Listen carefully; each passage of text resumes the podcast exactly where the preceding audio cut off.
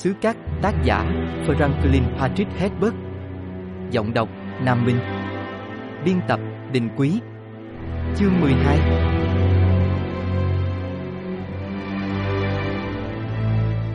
Trên lối ra của sân đáp tàu Araken có một dòng chữ được khắc thô thiển như thể bằng một dụng cụ tồi, dòng chữ mà Muad'Dib đã nhắc đi nhắc lại không biết bao nhiêu lần. Người nhìn thấy nó ngay đêm đầu tiên đến Araki, khi được đưa đến đồn chỉ huy của công tước để tham gia cuộc họp toàn thể ban tham mưu đầu tiên của phụ thân người. Lời lẽ trong dòng chữ đó là lời cầu xin đối với những người rời khỏi Araki, song những lời mang ý nghĩa u ám đó đã đập vào mắt một cậu bé vừa thoát khỏi cái chết trong đường tơ kẻ tóc. Dòng chữ viết, ôi các người, nếu biết được chúng tôi đang phải hứng chịu những gì ở chốn này, xin đừng quên chúng tôi trong lời cầu nguyện của các người. Trích sổ tay của Muad'Dib của công chúa Irulan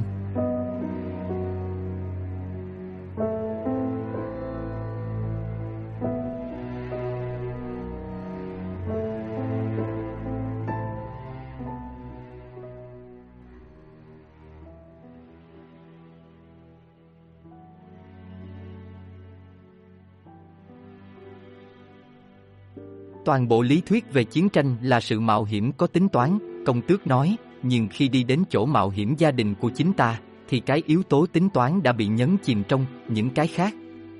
Ông biết mình không kiềm chế được cơn tức giận như lẽ ra phải thế, và ông quay người, sải bước theo chiều dài chiếc bàn dài rồi lại quay trở lại. Trong phòng họp ở sân đáp tàu chỉ có công tước và Paul. Đó là một căn phòng có vẻ trống trải, đồ đạc chỉ có chiếc bàn dài, mấy cái ghế ba chân kiểu cổ xếp xung quanh, một tấm bản đồ và chiếc máy chiếu đặt ở một đầu bàn. Paul ngồi bên bàn gần chiếc bản đồ. Cậu kể cho cha nghe vụ tiểu ma đao và tường trình về việc một tên phản bội đã đe dọa cậu. Công tước ngắt ngang lời Paul, đấm tay xuống bàn, Howard đã bảo ta rằng ngôi nhà này an toàn kia mà. Paul nói ngập ngừng, con cũng giận, lúc đầu ấy. Và con đã đổ lỗi cho Howard. Nhưng mối đe dọa đó đến từ ngoài ngôi nhà này. Nó đơn giản, rõ ràng và trực tiếp. Và nếu không nhờ sự huấn luyện của cha và nhiều người khác, trong đó có Hawat, thì mối đe dọa đó hẳn đã lấy được mạng con rồi. Con đang bên vực ông ấy đấy à? Công tước hỏi. Vâng. Ông ấy già rồi. Thế đấy. Ông ấy lẽ ra. Ông ấy thông thái và giàu kinh nghiệm, Paul nói. Cha có thể nhắc lại bao nhiêu lỗi lầm của Hawat nào? Lẽ ra cha mới là người bên vực ông ấy, công tước nói. Không phải con. Paul mỉm cười. Lê Tô ngồi xuống chỗ đầu bàn, đặt một bàn tay lên tay con trai. Hồi này con đã trưởng thành rồi, con ạ. À. Ông nhấc tay lên. Cha rất mừng vì điều đó. Ông đáp lại nụ cười của đứa con. Hawat sẽ tự trừng phạt mình. Về chuyện này, ông ấy sẽ dành cho mình một cơn giận dữ với bản thân còn lớn hơn những gì cả hai cha con ta có thể cùng trút lên ông ấy.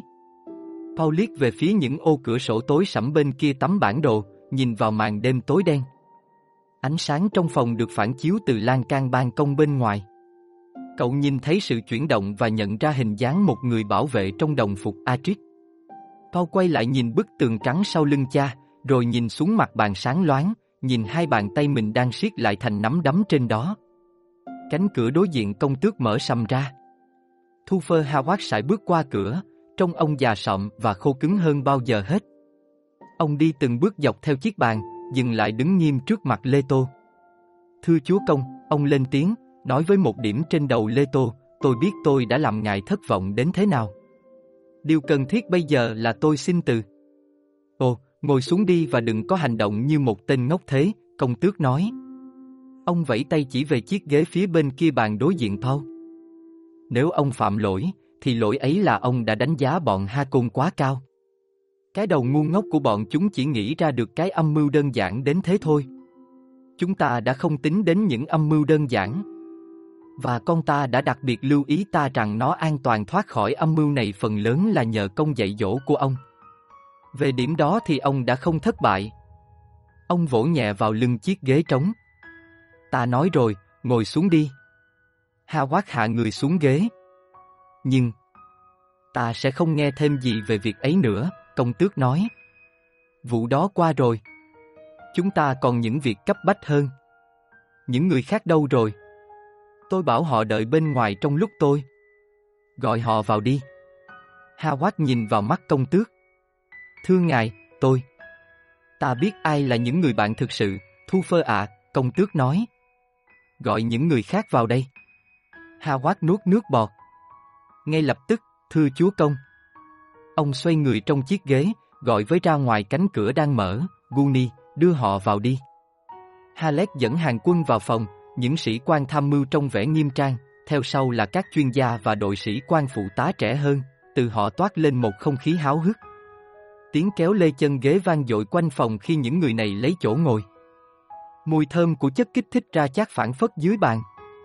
Ai muốn uống thì có cả cà phê đấy, công tước nói. Ông nhìn mọi người, suy nghĩ, họ là một đội giỏi. Với cái kiểu chiến tranh này thì người ta có thể làm tồi hơn thế nhiều. Ông chờ đợi trong lúc phòng kế bên mang cà phê vào phục vụ mọi người, để ý thấy nét mệt mỏi trên vài gương mặt. Ngay sau đó, ông đeo cái mặt nạ điềm tĩnh vào, đứng lên, gõ tay lên bàn ra lệnh cho họ chú ý. Nào, thưa quý vị, ông nói, nền văn minh của chúng ta dường như ngập quá sâu vào thói quen đi xâm lược đến nỗi chúng ta thậm chí không thể tuân theo một mệnh lệnh đơn giản của đế chế mà những lề thói cũ lại không tự dưng xuất hiện. Những tiếng cười khùng khục khô khan vang lên xung quanh bàn, và Paul nhận ra cha cậu đã nói đúng vấn đề bằng đúng cái giọng phù hợp để nâng cao tinh thần mọi người ở đây. Thậm chí thoáng mệt mỏi trong giọng của ông cũng phù hợp nốt. Tôi nghĩ đầu tiên chúng ta nên biết liệu Thu Phơ có thêm được gì vào bản báo cáo về người fremen không? Công tước nói. Thu Phơ. Howard liếc nhìn lên. Tôi sẽ đi vào một số vấn đề kinh tế sau bản báo cáo tổng hợp, thưa ngài, nhưng tôi có thể nói ngay là càng lúc người fremen càng chứng tỏ họ là những đồng minh chúng ta cần. Bây giờ họ đang đợi xem liệu có thể tin tưởng chúng ta không, nhưng họ có vẻ xử sự rất thoáng. Họ vừa gửi cho chúng ta một món quà, những bộ sa phục do họ sản xuất, bản đồ một số vùng sa mạc bao quanh các đồn lũy mà bọn Ha Côn bỏ lại, ông liếc xuống bàn. Những báo cáo tình báo của họ hoàn toàn đáng tin cậy và đã giúp chúng ta rất nhiều trong việc đàm phán với phán quan phụ trách thay đổi. Họ cũng vừa gửi vài món phụ nữ trang cho lệnh bà Jessica, rượu hương dược, đường phèn, thuốc. Người của tôi đang xử lý lô hàng đó. Có vẻ như không có gì gian trá cả. Ông thích những người này, phải không thu phơ, một người ngồi ở bàn hỏi. Howard quay lại đối mặt với người hỏi.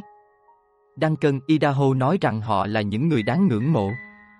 Paulicha quay lại nhìn Howard, rồi đánh bạo hỏi, thầy có thông tin gì mới về việc có bao nhiêu người fremen không? Howard nhìn Paul. Từ việc chế biến thực phẩm và các bằng chứng khác, Idaho ước tính khu liên hợp hang động mà anh ấy đến thăm có khoảng vài chục ngàn người cả thảy. Thủ lĩnh của họ nói rằng ông ta cai trị một sai gồm 2.000 gia đình. Chúng ta có lý do để tin rằng có một số lượng cộng đồng hang lớn đến thế. Tất cả bọn họ dường như đều dâng lòng trung thành cho một người có tên là Lai. Tin này thì mới đây, Lê Tô nói. Đó có thể là một sai sót về phần tôi, thưa chúa công. Có nhiều điều để tin rằng có thể ông Lai này là một ông thánh của dân địa phương. Một người khác ở bàn hắn giọng hỏi, có chắc là họ giao thiệp với bọn buôn lậu không? Một đoàn buôn lậu đã rời cái hang này trong lúc Idaho ở đó, mang theo một lượng lớn hương dược. Họ sử dụng thú dữ để thồ hàng và cho biết họ đã phải trải qua một cuộc hành trình 18 ngày ròng rã. Dường như bọn buôn lậu đã tăng cường hoạt động gấp đôi trong thời buổi hỗn loạn này, công tước nói. Việc này đáng để suy xét cẩn thận đây. Chúng ta không nên quá lo lắng về những tàu chiến không được cấp phép đang hoạt động bên ngoài hành tinh chúng ta, chuyện đó thì bao giờ bọn họ chẳng làm. Nhưng để họ hoàn toàn nằm ngoài tầm theo dõi của chúng ta, việc này cũng không tốt. Ngài có phương án rồi đúng không, thưa chúa công? Ha quát hỏi. Công tước nhìn Halek. Guni, ta muốn ông dẫn đầu một phái đoàn, làm đại sứ nếu ông muốn, để tiếp xúc với những thương gia lãng mạn này. Bảo với họ là ta sẽ phớt lờ chuyện làm ăn của họ với điều kiện họ nộp cho ta một khoản thuế nhỏ. Về điểm này Hawat đã ước tính rằng khoản tiền mà xưa nay họ phải bỏ ra để đúc lót và nuôi thêm quân chiến đấu hầu có thể hoạt động được cũng đã lớn gấp 4 lần khoản thuế này. Điều gì sẽ xảy ra nếu hoàng đế nghe phong thanh chuyện này? Halek hỏi. Ông ấy cố sống cố chết bảo vệ nguồn lợi nhuận trong công ty choam của mình, thưa chúa công. Lê Tô mỉm cười chúng ta sẽ công khai gửi toàn bộ tiền thuế vào ngân hàng dưới cái tên Saddam 4 và sẽ khấu trừ hợp pháp các khoản chi phí hỗ trợ thu thuế của chúng ta. Cứ để bọn Hakon đấu tranh chống lại việc đó. Và chúng ta sẽ làm phá sản thêm ít nhiều dân địa phương đã vớ bẩm dưới chế độ Hakon. Không còn việc đút lót nữa. Một nụ cười toe toét làm biến dạng khuôn mặt Halek. Cha cha, thưa chúa công, một cú đã kích ra trò đấy. Giá mà tôi có thể thấy gương mặt lão nam tước khi lão biết chuyện này. Công tước quay sang Howard. Thu phơ, ông đã có những bản kê khai tài chính mà ông nói là có thể mua được chưa? Có rồi, thưa chúa công. Ngay lúc này người của tôi vẫn đang nghiên cứu chi tiết. Tuy nhiên tôi đã đọc lướt qua và có thể đưa ra một con số sắp xỉ đầu tiên. Vậy thì nêu ra đi. Cứ 330 ngày chuẩn, bọn Hakon lại lấy 10 tỷ Solari ra khỏi đây. Những tiếng thở hỗn hển cố nén lan khắp bàn. Ngay những sĩ quan phụ tá trẻ hơn, những người vừa để lộ nỗi buồn chán, cũng ngồi thẳng hơn và mở to mắt nhìn nhau. halet lẩm bẩm, bởi bọn chúng sẽ hút vô vàng biển cả và châu báu ẩn dưới cát. Các vị thấy đấy, Lê Tô nói. Ở đây còn có ai ngây thơ tin rằng chỉ đơn thuần vì hoàng đế ra lệnh mà bọn Hakon đã lẳng lặng thu dọn đồ đạc ra đi, bỏ lại tất cả. Mọi cái đầu đều lắc, họ xì xào tán đồng. Chuyện này thì chúng ta sẽ phải giải quyết bằng mũi gương thôi, Lê Tô nói. Ông quay sang Howard. Giờ thì đến lúc nghe báo cáo về chuyện thiết bị rồi. Bọn chúng để lại cho chúng ta bao nhiêu con bò cát, xưởng khai thác, nhà máy hương dược và máy móc hỗ trợ. Toàn bộ các thiết bị, theo như bản kê khai tài sản của đế quốc đã được phán quan phụ trách thay đổi kiểm tra, thưa chúa công, Howard nói. Ông ra hiệu cho một sĩ quan phụ tá đưa cho ông một tập hồ sơ, đặt trên bàn trước mặt rồi mở ra. Người ta bỏ qua không nhắc tới rằng chưa tới phân nửa số bọ cát còn hoạt động được, rằng chỉ chừng một phần ba trong số đó có tàu thồ để mang chúng tới các bãi chứa hương dược, rằng tất cả những gì bọn Hakon để lại cho chúng ta đều sắp sửa gãy đôi và vỡ ra từng mảnh. Nếu đưa vào sử dụng được phân nửa số thiết bị cũng đã là may mắn cho chúng ta lắm rồi, và sẽ còn may hơn nếu 6 tháng nữa một phần tư trong số đó vẫn còn hoạt động. Cũng không khác nhiều so với những gì chúng ta chờ đợi, Lê Tô nói. Dự đoán chính xác về thiết bị cơ bản thì thế nào? Howard liếc vào tập hồ sơ. Khoảng 930 xưởng khai thác sẽ được gửi trong vài ngày nữa. Khoảng 6.250 tàu chim để khảo sát, săn tìm hương dược và quan sát khí tượng, tàu thồ thì sắp xỉ 1.000. Halleck nói, nếu tiến hành đàm phán lại với Hiệp hội để xin phép đưa một tàu chiến lên quỹ đạo làm vệ tinh khí tượng thì liệu có rẻ hơn không? Công tước nhìn Howard. Không có gì mới về chuyện đó hả, Thu Phơ? Giờ thì chúng ta phải tìm cách khác, Howard nói. Đại diện của Hiệp hội không thực sự đàm phán với chúng ta.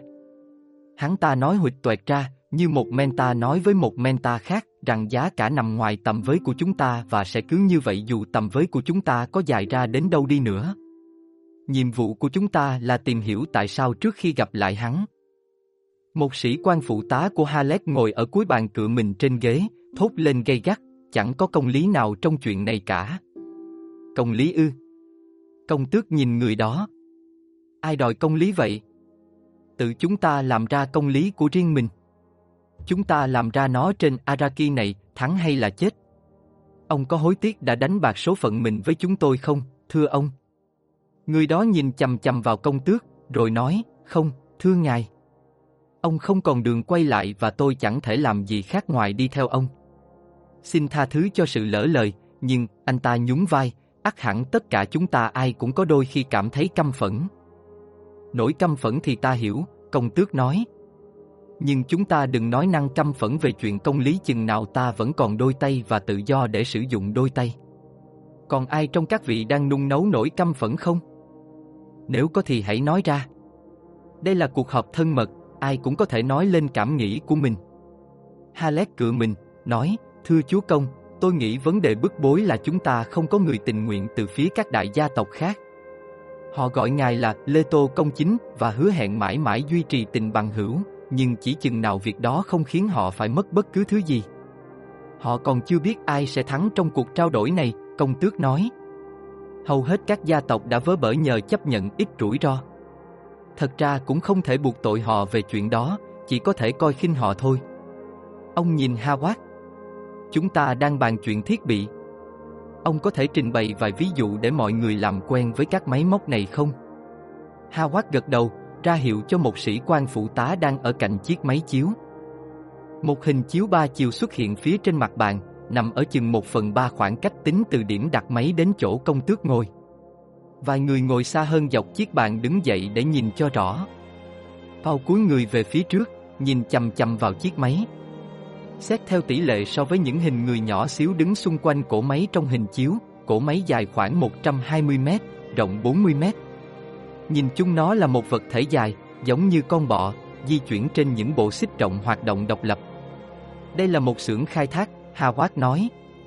Chúng tôi chọn một xưởng đã được sửa chữa tốt để làm hình chiếu.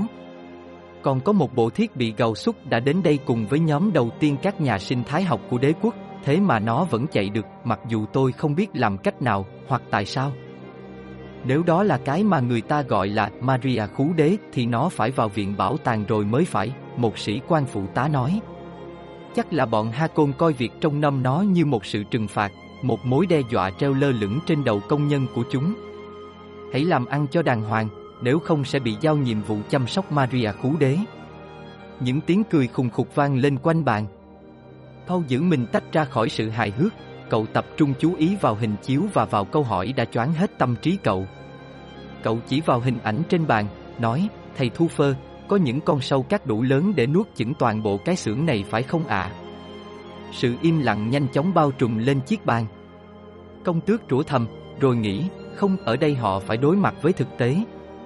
Ở sâu trong sa mạc có những con sâu cát có thể nuốt toàn bộ cái xưởng này chỉ trong một miếng, Howard nói.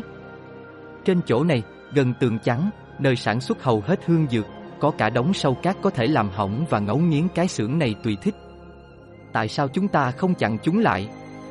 Paul hỏi. Theo báo cáo của Idaho, Howard nói, những tấm chắn gây nguy hiểm trong sa mạc. Một tấm chắn có kích thước bằng thân người sẽ thu hút tất cả bọn sâu cát ở chu vi hàng trăm mét. Có vẻ như tấm chắn sẽ khiến chúng điên cuồng giết chóc. Người Freeman đã nói với chúng ta về việc này và không có lý do gì để nghi ngờ họ. Idaho không nhìn thấy ở sai có dấu vết gì của tấm chắn hết. Không chút gì sao? Paul hỏi. Che giấu những thứ kiểu như thế giữa vài ngàn người không phải chuyện dễ, Howard nói. Idaho được tự do ra vào mọi chỗ trong sai. Anh ta không nhìn thấy tấm chắn nào cũng như không thấy bất cứ dấu hiệu nào cho thấy họ có sử dụng tấm chắn. Thật là một vấn đề nan giải, công tước nói.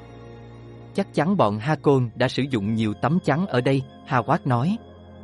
Bọn chúng thì ở làng đồn trú nào cũng có trạm sửa chữa, và các báo cáo của chúng cho thấy chúng phải chi rất nhiều để thay thế và cung cấp phụ tùng cho tấm chắn.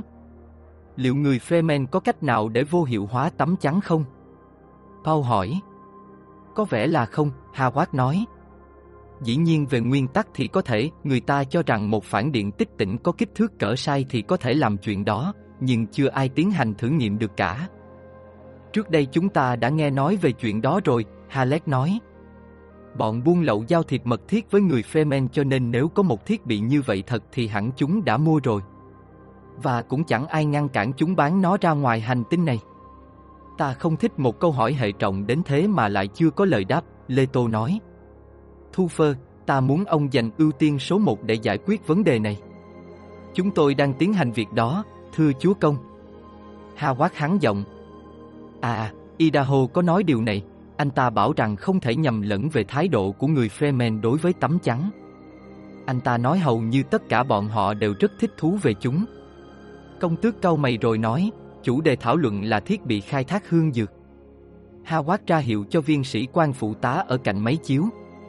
Hình ảnh ba chiều của xưởng khai thác được thay thế bằng hình chiếu của một thiết bị có cánh, xung quanh là những hình người nhỏ tí xíu. Đây là một chiếc tàu thồ, Hawat nói.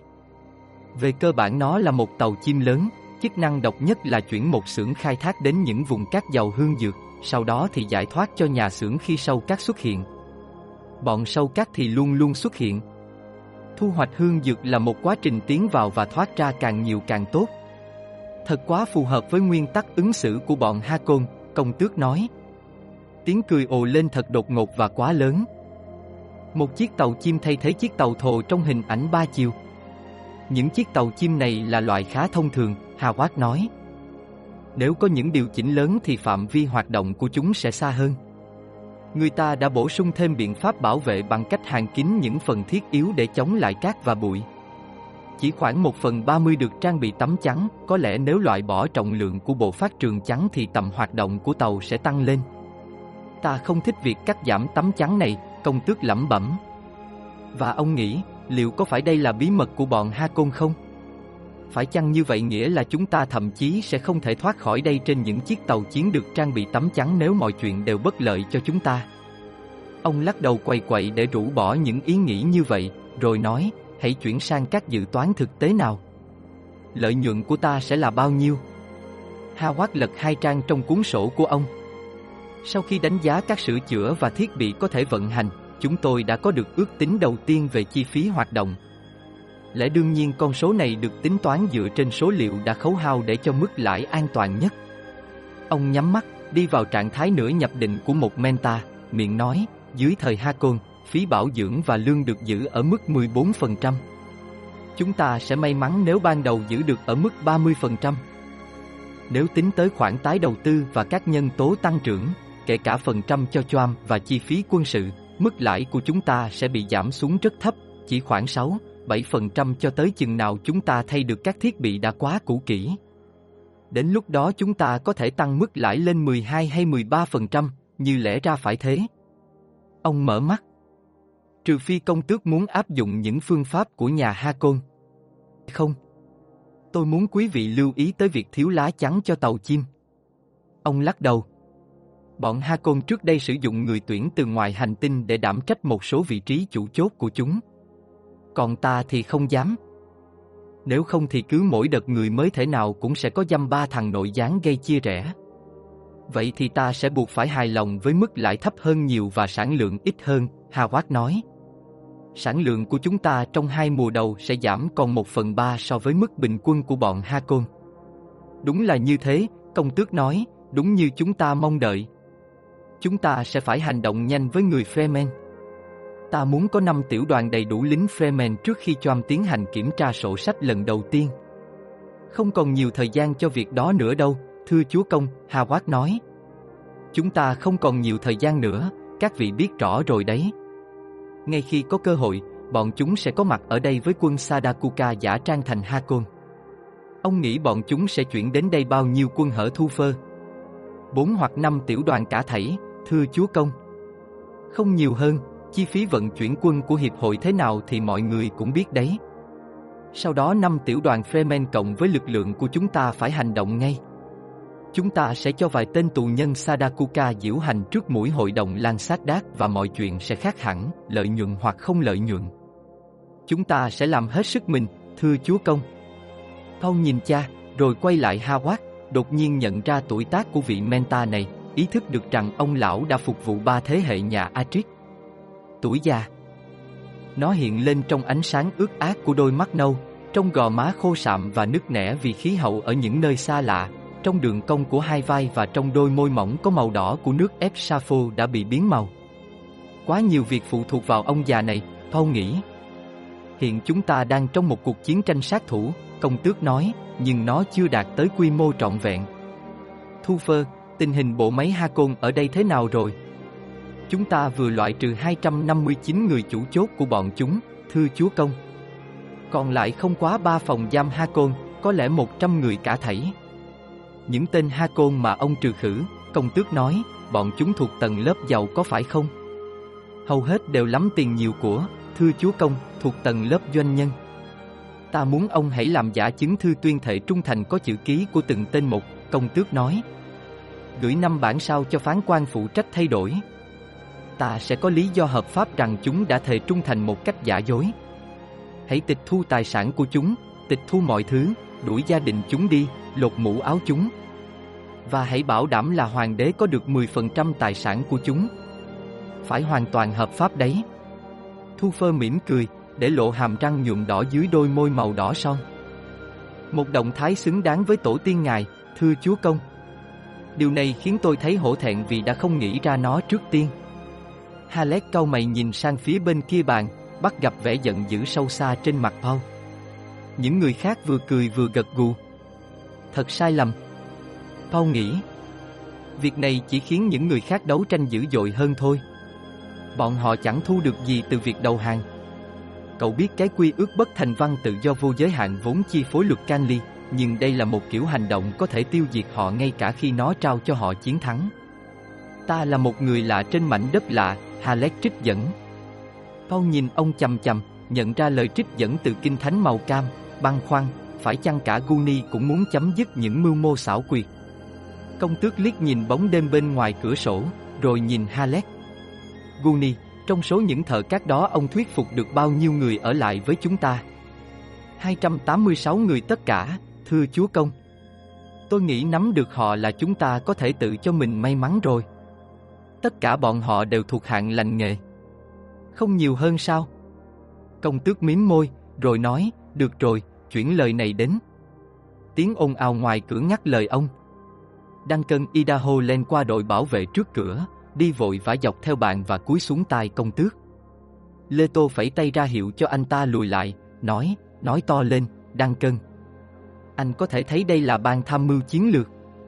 Paul quan sát Idaho, chú ý những chuyển động như mèo và cái phản xạ mau lẹ đã giúp anh thành một thầy dạy vũ khí khó ganh đua đến thế.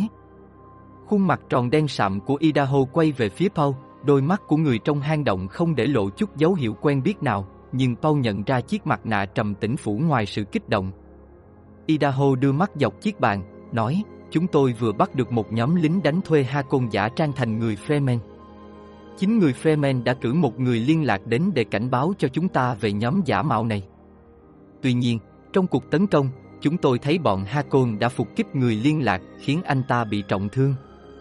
Chúng tôi đang trên đường đưa anh ta về đây khám bác sĩ thì anh ta chết. Tôi đã thấy tình trạng nguy kịch của anh ta và dừng lại ngay để làm những gì có thể. Tôi bắt gặp anh ta đang cố gắng ném một cái gì đó đi. Idaho liếc xuống Lê Tô. Một con dao, thưa chúa công, một con dao thuộc loại ngài chưa bao giờ nhìn thấy. Dao pha lê à, có người hỏi.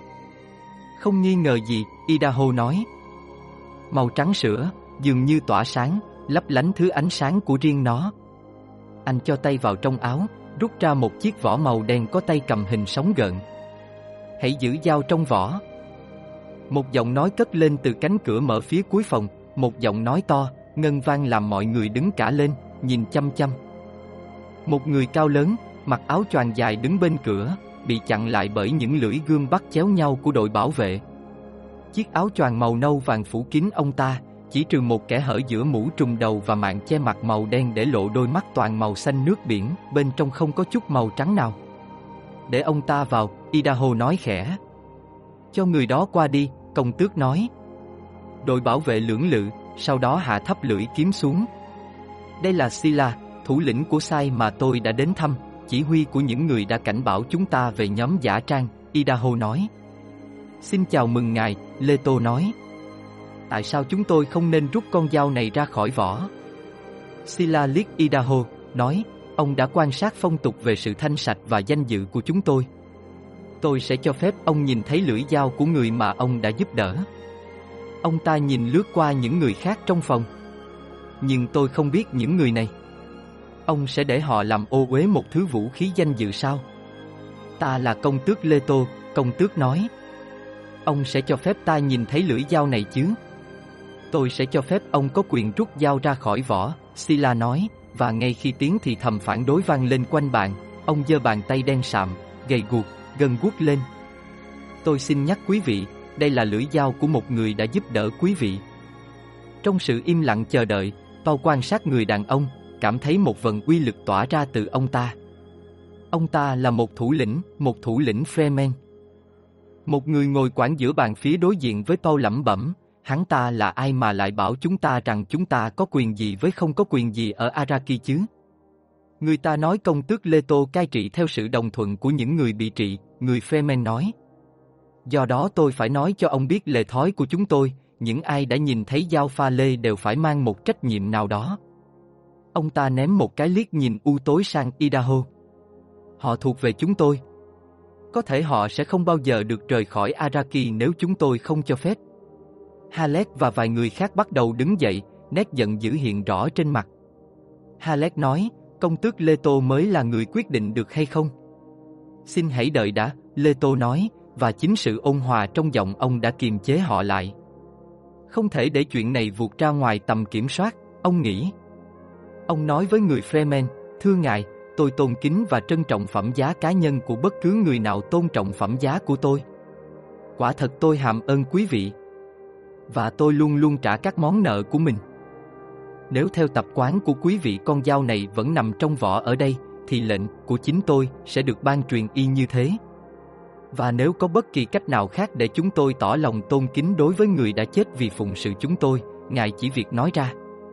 Người Freeman nhìn công tước chầm chập, rồi từ từ kéo mạng che mặt sang bên, để lộ chiếc mũi mảnh và cái miệng có cặp môi dày, lọc thỏm giữa bộ râu đen nhánh. Một cách chủ tâm, ông ta cúi xuống phía cuối bàn, nhổ nước bọt lên mặt bàn sáng bóng.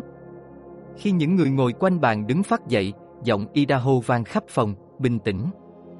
Trong cái yên lặng đột ngột đầy sôi sục, Idaho nói, chúng tôi cảm ơn ngài, Sila, về món quà hơi ẩm cơ thể của ngài. Chúng tôi xin nhận nó theo đúng tinh thần mà nó đã được trao. Và Idaho nhổ nước bọt lên bàn trước mặt công tước. Quay về phía công tước, anh ta nói, xin hãy nhớ nước quý giá đến nhường nào ở xứ này, thưa chúa công. Đó là dấu hiệu tỏ lòng tôn kính. Lê Tô ngã người vào ghế, bắt gặp ánh mắt Paul, một nụ cười phiền muộn trên mặt con trai ông, cảm thấy sự căng thẳng quanh bàn giảm dần khi thuộc hạ của ông bắt đầu hiểu ra sự tình. Người Freeman nhìn Idaho nói, đang cân Idaho, ông đã cân nhắc cẩn thận khi ở sai của tôi rồi. Liệu có giao ước nào về lòng trung thành của ông đối với công tước không? Ông ta đang mời tôi gia nhập lực lượng của ông ta, thưa chúa công, Idaho nói. Ông ta chấp nhận một lòng trung thành hai mang sao? Lê Tô hỏi. Ông có muốn tôi đi cùng ông ta không, công tước? Chuyện này tôi muốn anh tự quyết định lấy, Lê Tô nói, và ông không kìm nổi sự khẩn nài trong giọng mình. Idaho quan sát người Freeman. Ông sẽ cho phép tôi làm theo các điều kiện này chứ Sila.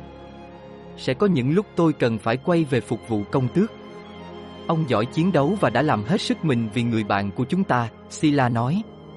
Ông nhìn Lê Tô. Thôi thì hãy thế này, người đàn ông Idaho giữ lại con dao pha lê mà anh ta đang cầm như một biểu hiện cho lòng trung thành của anh ta đối với chúng tôi. Tất nhiên anh ta phải được làm cho tinh khiết và nghi lễ phải được tiến hành, nhưng điều này có thể thực hiện được. Anh ta sẽ vừa là người Freeman vừa là lính của Atric. Có một tiền lệ cho việc này, Lai cũng phục vụ cho hai chủ. Thế nào đăng cân? Công tước hỏi. Tôi hiểu, thưa chúa công, Idaho nói. Vậy thì điều này được tán thành, Lê Tô nói. Nước của anh là của chúng ta, đăng cân Idaho, Sila nói. Thân thể của người bạn chúng ta vẫn ở bên công tước. Nước của anh ta là nước Atric. Đó là giao ước giữa chúng ta. Lê Tô thở dài, liếc Howard, bắt gặp ánh nhìn của vị Menta già nua. Howard gật đầu, nét mặt tỏ ý hài lòng. Tôi sẽ đợi ở dưới trong lúc Idaho chào tạm biệt bạn bè, Sila nói. Túc là tên người bạn đã chết của chúng ta. Xin hãy nhớ điều đó khi đến lúc giải thoát cho linh hồn anh ấy. Quý vị là bạn của Túc. Sila bắt đầu quay ra. Ông không ở lại một lúc nữa sao? Lê Tô hỏi. Người Freeman quay lại, hất khăn che mặt vào đúng chỗ bằng một động tác tự nhiên, điều chỉnh cái gì đó ở bên dưới nó. Câu thoáng thấy cái gì đó trông giống một cái ống mỏng trước khi chiếc khăn che mặt phủ vào đúng vị trí. Có lý do nào để tôi ở lại không? Người Freeman hỏi. Chúng tôi muốn thể hiện lòng kính trọng đối với ngài, công tước nói. Sự kính trọng đòi hỏi tôi nên sớm có mặt ở nơi khác, người Freeman nói. Ông liếc nhìn Idaho lần nữa, quay người, rồi sải bước đi qua đội bảo vệ canh cửa. Nếu những người Freeman khác tương xứng với ông ta thì chúng ta sẽ hỗ trợ nhau rất tốt đấy, Lê Tô nói. Idaho nói bằng giọng khô khốc, ông ta là mẫu điển hình đó, thưa chúa công. Anh hiểu điều anh phải làm chứ đăng cân. Tôi là đại sứ mà ngài cử sang chỗ người Freeman, thưa chúa công. Trông đợi cả vào anh đấy, Đăng cân ạ, chúng ta sẽ cần ít nhất 5 tiểu đoàn người Fremen trước khi bọn Sadakuka bất ngờ tấn công chúng ta. Về chuyện này sẽ cần làm vài việc, thưa chúa công. Fremen là nhóm người rất độc lập. Idaho ngập ngừng, rồi nói, và, thưa ngài, còn một chuyện nữa.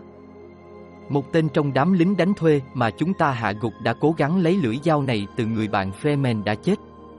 Tên lính đánh thuê này nói, gia tộc Hakon sẽ thưởng một triệu Solari cho bất cứ ai mang về cho họ dù chỉ một con dao pha lê. Lê Tô ngước cầm lên, vẻ ngạc nhiên rõ rệt. Tại sao bọn chúng lại muốn một trong những con dao đó đến thế? Con dao được mài từ răng sâu cát, nó là dấu hiệu của người Fremen, thưa chúa công. Có nó, một người mắt xanh có thể xâm nhập vào bất cứ sai nào trên xứ này. Bọn họ sẽ hỏi tôi trừ phi họ nhận ra tôi. Tôi không giống người Fremen. Nhưng, Peter Jevrai, công tước nói, một con người xảo trá gian tà, thưa chúa công, Hà Quát tiếp. Idaho đút nhanh con dao nằm trong vỏ vào dưới bộ quân phục. Bảo vệ con dao đấy, công tước nói. Tôi hiểu, thưa ngài. Anh ta vỗ nhẹ vào thiết bị thu phát tín hiệu trên bộ dây lưng. Tôi sẽ báo cáo về trong thời gian sớm nhất. Thu phơ có mã liên lạc của tôi. Hãy sử dụng ngôn ngữ chiến trận. Anh ta chào tạm biệt rồi quay người vội vã đi theo người Freeman. Họ nghe tiếng bước chân anh ta nện thình thịch xuôi theo hành lang. Lê Tô và Hawat nhìn nhau tỏ vẻ đầy thấu hiểu. Họ mỉm cười. Chúng ta có nhiều việc phải làm, thưa chúa công, Halek nói. Còn ta sẽ tách ông ra khỏi công việc của ông, Lê Tô nói. Tôi có báo cáo về những căn cứ tiền tiêu, Hawat nói. Tôi sẽ trình bày vào lúc khác chứ, thưa chúa công. Có mất nhiều thời gian không? Không thể trình bày tóm tắt được. Người Fremen kháo nhau rằng có hơn 200 căn cứ tiền tiêu xây dựng trên Araki này trong suốt thời kỳ trạm kiểm tra thực vật sa mạc. Nghe nói tất cả đều đã bị bỏ hoang, nhưng có nhiều báo cáo nói chúng được bịt kín trước khi bị bỏ hoang. Trong đó có thiết bị chứ? Lê Tô hỏi. Theo những báo cáo tôi lấy từ Đăng Cân. Chúng nằm ở đâu? Halek hỏi. Câu trả lời cho câu hỏi đó luôn luôn là, Lai biết, hà quát nói. Thượng đế biết, Lê Tô lẩm bẩm. Có thể không, thưa chúa công, hà quát nói. Ngài đã nghe ông Sila này nói đến cái tên đó. Có thể ông ta đang ám chỉ một người có thực chăng? Phục vụ hai chủ, hà lét nói. Nghe như một trích dẫn tôn giáo. Và ông nên biết, công tước nói. Halek mỉm cười. Vị phán quan phụ trách thay đổi này, Lê Tô nói, nhà sinh thái học của đế chế, Kangs, ông ta không biết những căn cứ đó ở đâu sao? Thưa chúa công, Hawat cảnh báo, vì Kangs này là bầy tôi trung thành của đế quốc. Nhưng ông ta đang ở xa hoàng đế, Lê Tô nói. Ta muốn những căn cứ này. Chắc hẳn chúng chứa rất nhiều vật liệu mà chúng ta có thể tận dụng để sửa chữa các thiết bị đang hoạt động của chúng ta. Công tước Hawat nói Xét về phương diện pháp lý, những căn cứ này vẫn thuộc thái ấp của hoàng đế. Khí hậu vùng này đủ khắc nghiệt để có thể phá hủy bất cứ thứ gì, công tước nói. Lúc nào chúng ta cũng có thể đổ lỗi cho khí hậu. Hãy đi tìm vị Kans đem về đây và ít nhất cũng cố tìm ra liệu những căn cứ này có thật hay không. Trưng dụng chúng là nguy hiểm, Howard nói. Đăng Cân đã nói rõ một điều, các căn cứ đó hay ý nghĩ về chúng có tầm quan trọng sâu xa nào đó đối với người Fremen. Chúng ta có thể sẽ khiến người Fremen xa lánh nếu chiếm lấy các căn cứ đó. Paul nhìn gương mặt những người xung quanh, quan sát mức độ cảm xúc của họ trong khi họ nghe từng lời nói. Có vẻ như họ bị xáo động dữ dội vì quan điểm của cha cậu. Hãy lắng nghe ông ta, thưa cha, Paul nói khẽ. Ông ấy sẽ nói sự thật.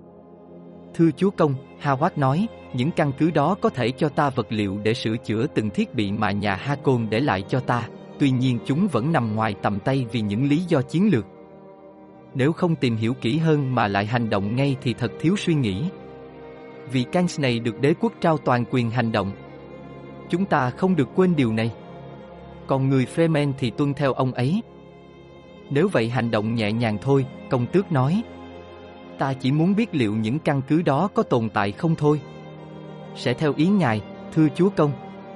Howard ngồi xuống phía sau, cục mắt xuống. Vậy thì tốt rồi, công tước nói.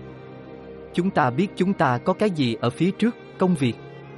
Chúng ta đã được huấn luyện để làm việc. Chúng ta có vài kinh nghiệm trong việc này. Chúng ta biết phần thưởng là gì và những lựa chọn thì cũng khá rõ rồi.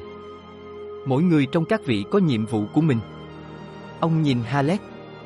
Guni, hãy xem xét tình hình tàu buôn lậu trước tiên. Tôi sẽ đi đến chỗ những người nổi loạn sống trên mảnh đất khô cằn này, Halek ngâm nga. Một ngày nào đó ta sẽ tóm được gã kia khi không có một câu trích dẫn nào và chừng đó ông ta chẳng khác nào không mặc áo quần vậy, công tước nói. Những tiếng cười kìm nén vang khắp bàn, nhưng Paul nhận thấy sự gượng gạo trong những tiếng cười đó. Công tước quay sang Hawat. Hãy thiết lập thêm một trạm chỉ huy để liên lạc và truyền tin ngay trên sàn này, Thu Phơ. Khi nào mọi thứ đã sẵn sàng thì ta muốn gặp ông. Howard đứng dậy, liếc nhìn quanh phòng như thể tìm sự ủng hộ. Ông quay đi, dẫn đoàn người ra khỏi phòng. Những người khác lục tục đứng dậy, kéo ghế kèn kẹt trên sàn, tụng lại thành từng nhóm nhỏ đầy vẻ bối rối. Mọi chuyện kết thúc trong cơn bối rối, Tao nghĩ trong khi nhìn theo lưng những người cuối cùng rời khỏi phòng.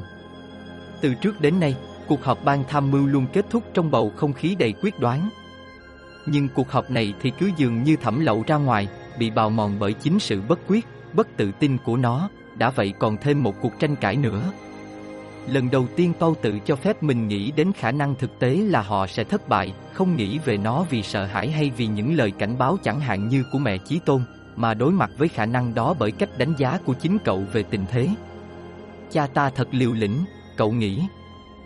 Mọi chuyện sẽ không diễn ra tốt đẹp chút nào cho chúng ta. Còn Hawat, Paul nhớ lại vị Menta già đã hành động thế nào trong suốt cuộc họp, sự lưỡng lự khó thấy, những dấu hiệu bồn chồn lo lắng. Hawat rất băn khoăn lo lắng về chuyện gì đó. Tốt nhất là con hãy nghĩ lại đây cho hết đêm, con trai, công tước nói. Dù sao thì cũng sắp bình minh rồi. Ta sẽ báo cho mẹ con biết. Ông bước đi, chậm rãi, cương quyết.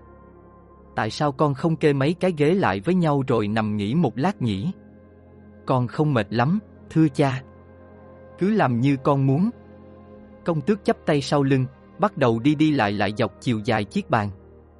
Giống như một con thú bị giam cầm, Paul nghĩ. Cha sẽ thảo luận với Hawat về khả năng có kẻ phản bội trong hàng ngũ chúng ta chứ? Paul hỏi. Công tước đứng lại phía bên bàn đối diện con trai, nói với những khung cửa sổ tối đen. Chúng ta đã tranh luận về khả năng đó nhiều lần rồi. Bà già đó có vẻ rất tin chắc về những điều mình nói, Paul nói. Còn lời phán truyền mà mẹ. Các biện pháp phòng ngừa đã được tiến hành, công tước nói. Ông nhìn quanh phòng, và Paul để ý thấy mắt ông như mắt con thú dữ bị săn đuổi. Hãy ở lại đây. Có vài vấn đề về các trạm chỉ huy mà ta muốn thảo luận với Thu Phơ. Ông quay người, sải bước ra khỏi phòng, khẽ gật đầu với đội gác cửa. Paul nhìn chầm chầm vào chỗ cha cậu vừa đứng. Cái khoảng không trống rỗng ngay cả khi công tước chưa rời phòng. Cậu nhớ lại lời cảnh báo của bà lão, còn người cha, không cách gì cứu được.